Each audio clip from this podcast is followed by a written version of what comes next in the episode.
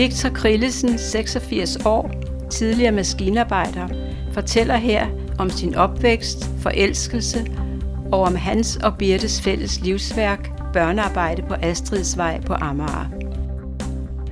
Denne optagelse er fra 2014 og er produceret af Kirsten og Bjørn Hansen for Københavns Frikirke.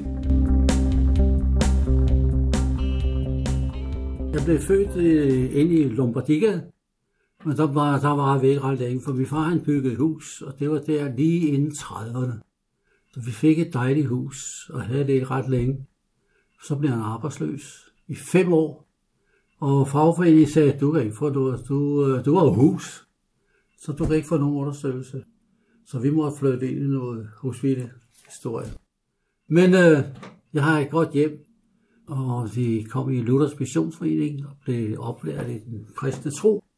Så der har jeg sådan ligesom, som øh, mange børn får, når de er opvokset i kristne hjem.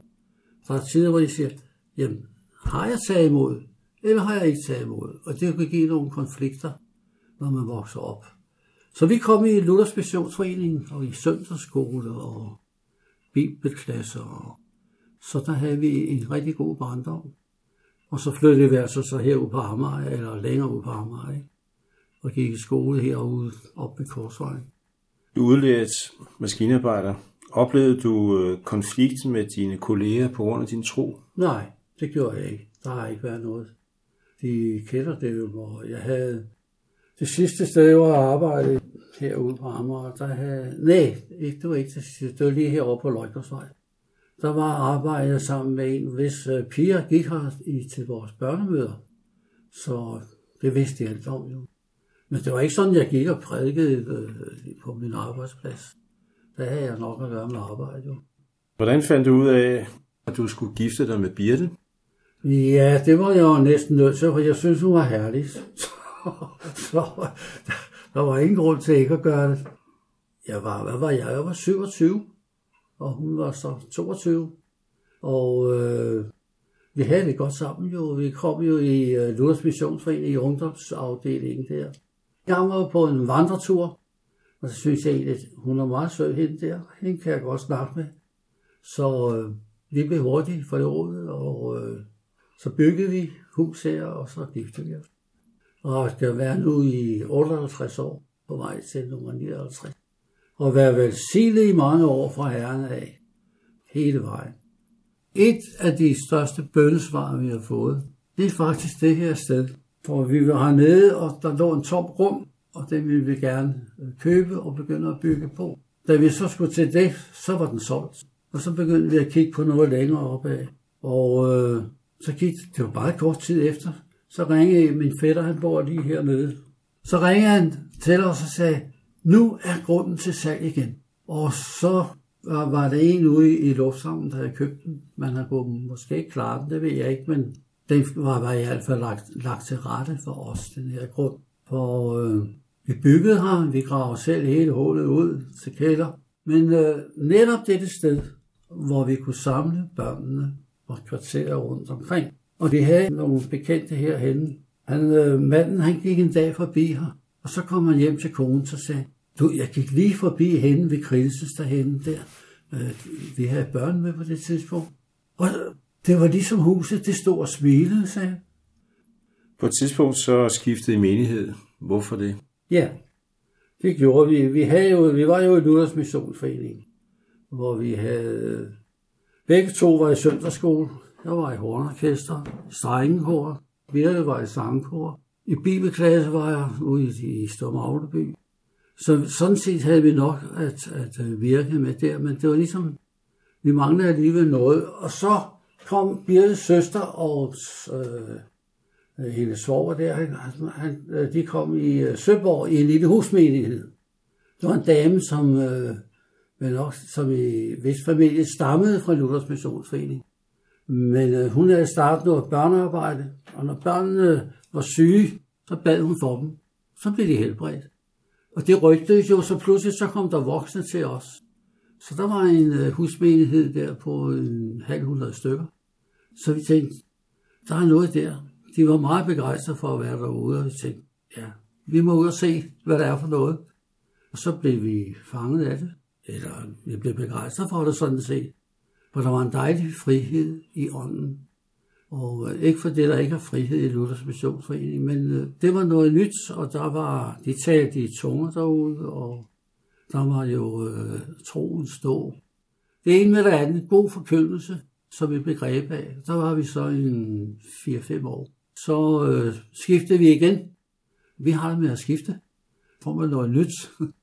og det var Apostols Kirke, vi kom til, hvor jeg hurtigt blev dørvagt og senere ældste, og har været det i mange år. Og øh, der startede vi så i sin tid noget ude i Belgiensgade. Det var Olof Damkær, der sagde, hus i Belgiensgade, det står bare tomt. Kan vi ikke samle nogen derude? Kan vi ikke gøre det? Og det gjorde jeg så med Erik Hedelund og Jørgen Anker, og hvad hedder han, øh, Holger Petersen. Og så vi var på et, et tidspunkt, var vi halv hundrede stykker, der kom hver onsdag aften, og øh, havde nogle pragtfulde møder der. Og de fleste af dem, nogle af 50 stykker, de er hjemme hos herren nu. Så vi er ikke mere end 14 stykker tilbage nu. Og nu samles vi ikke om aftenen, men om eftermiddagen. Så det har været godt.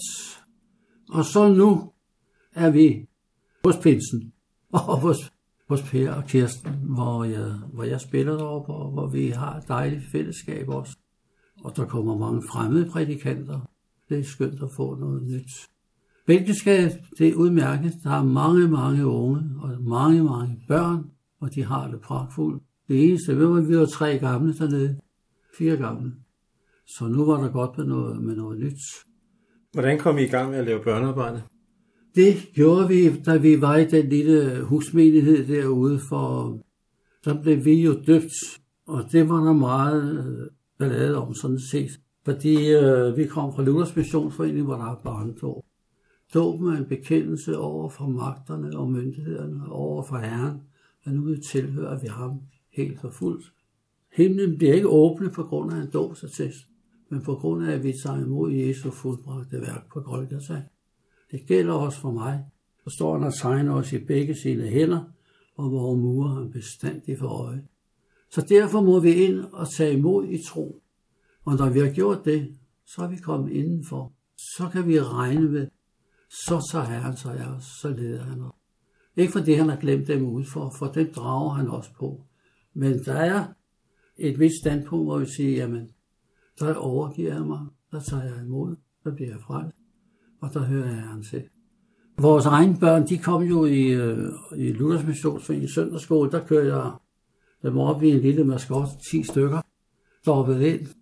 Og øh, dengang jeg skulle døbes for jo, jeg dampede jo som en skorsten, jeg har røget meget, fra jeg var 14 år til jeg var omkring de 35. Men øh, så sagde jeg, at det her rygeri, det bliver jo ikke ved med at gå. Jeg havde prøvet flere gange at holde op var også kommet et godt stykke tid ude i den menighed.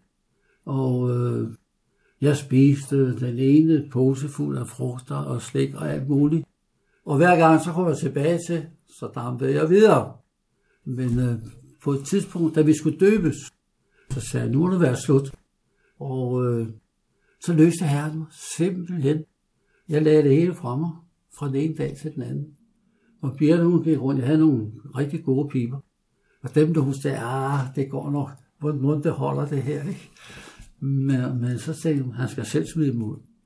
Og det gjorde jeg også. Ud med det hele. Jeg har aldrig haft brug for det siden. Og det sjove er, det er, at det generer mig ikke, når andre ryger. Det synes jeg lugter meget godt. Så Herren kan løse os, både når det gælder røgen, men også for alt muligt andet. Der, der startede vi så vores børnearbejde. Og det havde vi i 26 år. Var det herhjemme? Herhjemme, ja. Hvor vi efterhånden delte dem op i øh, tre klasser. En herinde og en i kælderen, og en herinde ved siden af, hvor jeg havde de store. Så der underviste dem. Der kom en en dag. Han havde fået noget i øjnene. Og så sagde hans mor, ja. Jeg sagde også, jamen bliv derhjemme. Nej, han skulle derned. Og han kom derned, og øh, og hørte. Og så en dag, så kom han også, og så sagde han, øh, øh min far er syg. Der havde han vist også fået noget øje med, øh, var et eller andet, men han skulle herned. Min far, han er syg. Så, jamen, siger Birte, så må vi da bede for ham. Jamen, det er da der, hvor jeg kommer, sagde han. så vi bad for ham. Har I set nogle frugter af jeres børnearbejde? Ja, vi har blandt andet en ind i Apostolsk Kirke derinde, hvor vi har en over i Kolding, Jesper Kur. Han er en af frugterne. Og sådan har vi set flere forskellige rundt omkring, som øh, har taget imod, og, og nogle øh, siger, man, de har hørt ordet. Og jeg siger altid, der står, at ordet vender ikke tomt tilbage. Så når du prædiker, og du giver ordet til en, så ligger det det latent. Om der går mange år hen, måske lige inden de skal forlade denne jord, så siger Herren, hvad var det, du hørte som barn? For han kan godt huske det ord, de har fået. Så minder han dem om ordet. For ordet vender ikke tomt tilbage. Der er nogen, der siger, at det kommer tilbage med smør på. Men i hvert fald, når vi prædiker ordet, så skal vi også regne med, at ordet det er levende, og det er skarpere noget svært, svær. Det udfører det, som Herren vil.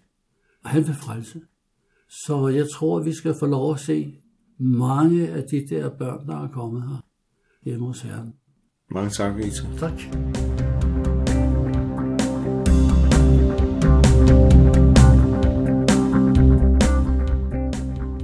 Synes du, at andre skal høre denne podcast, kan den deles på Facebook og andre sociale medier.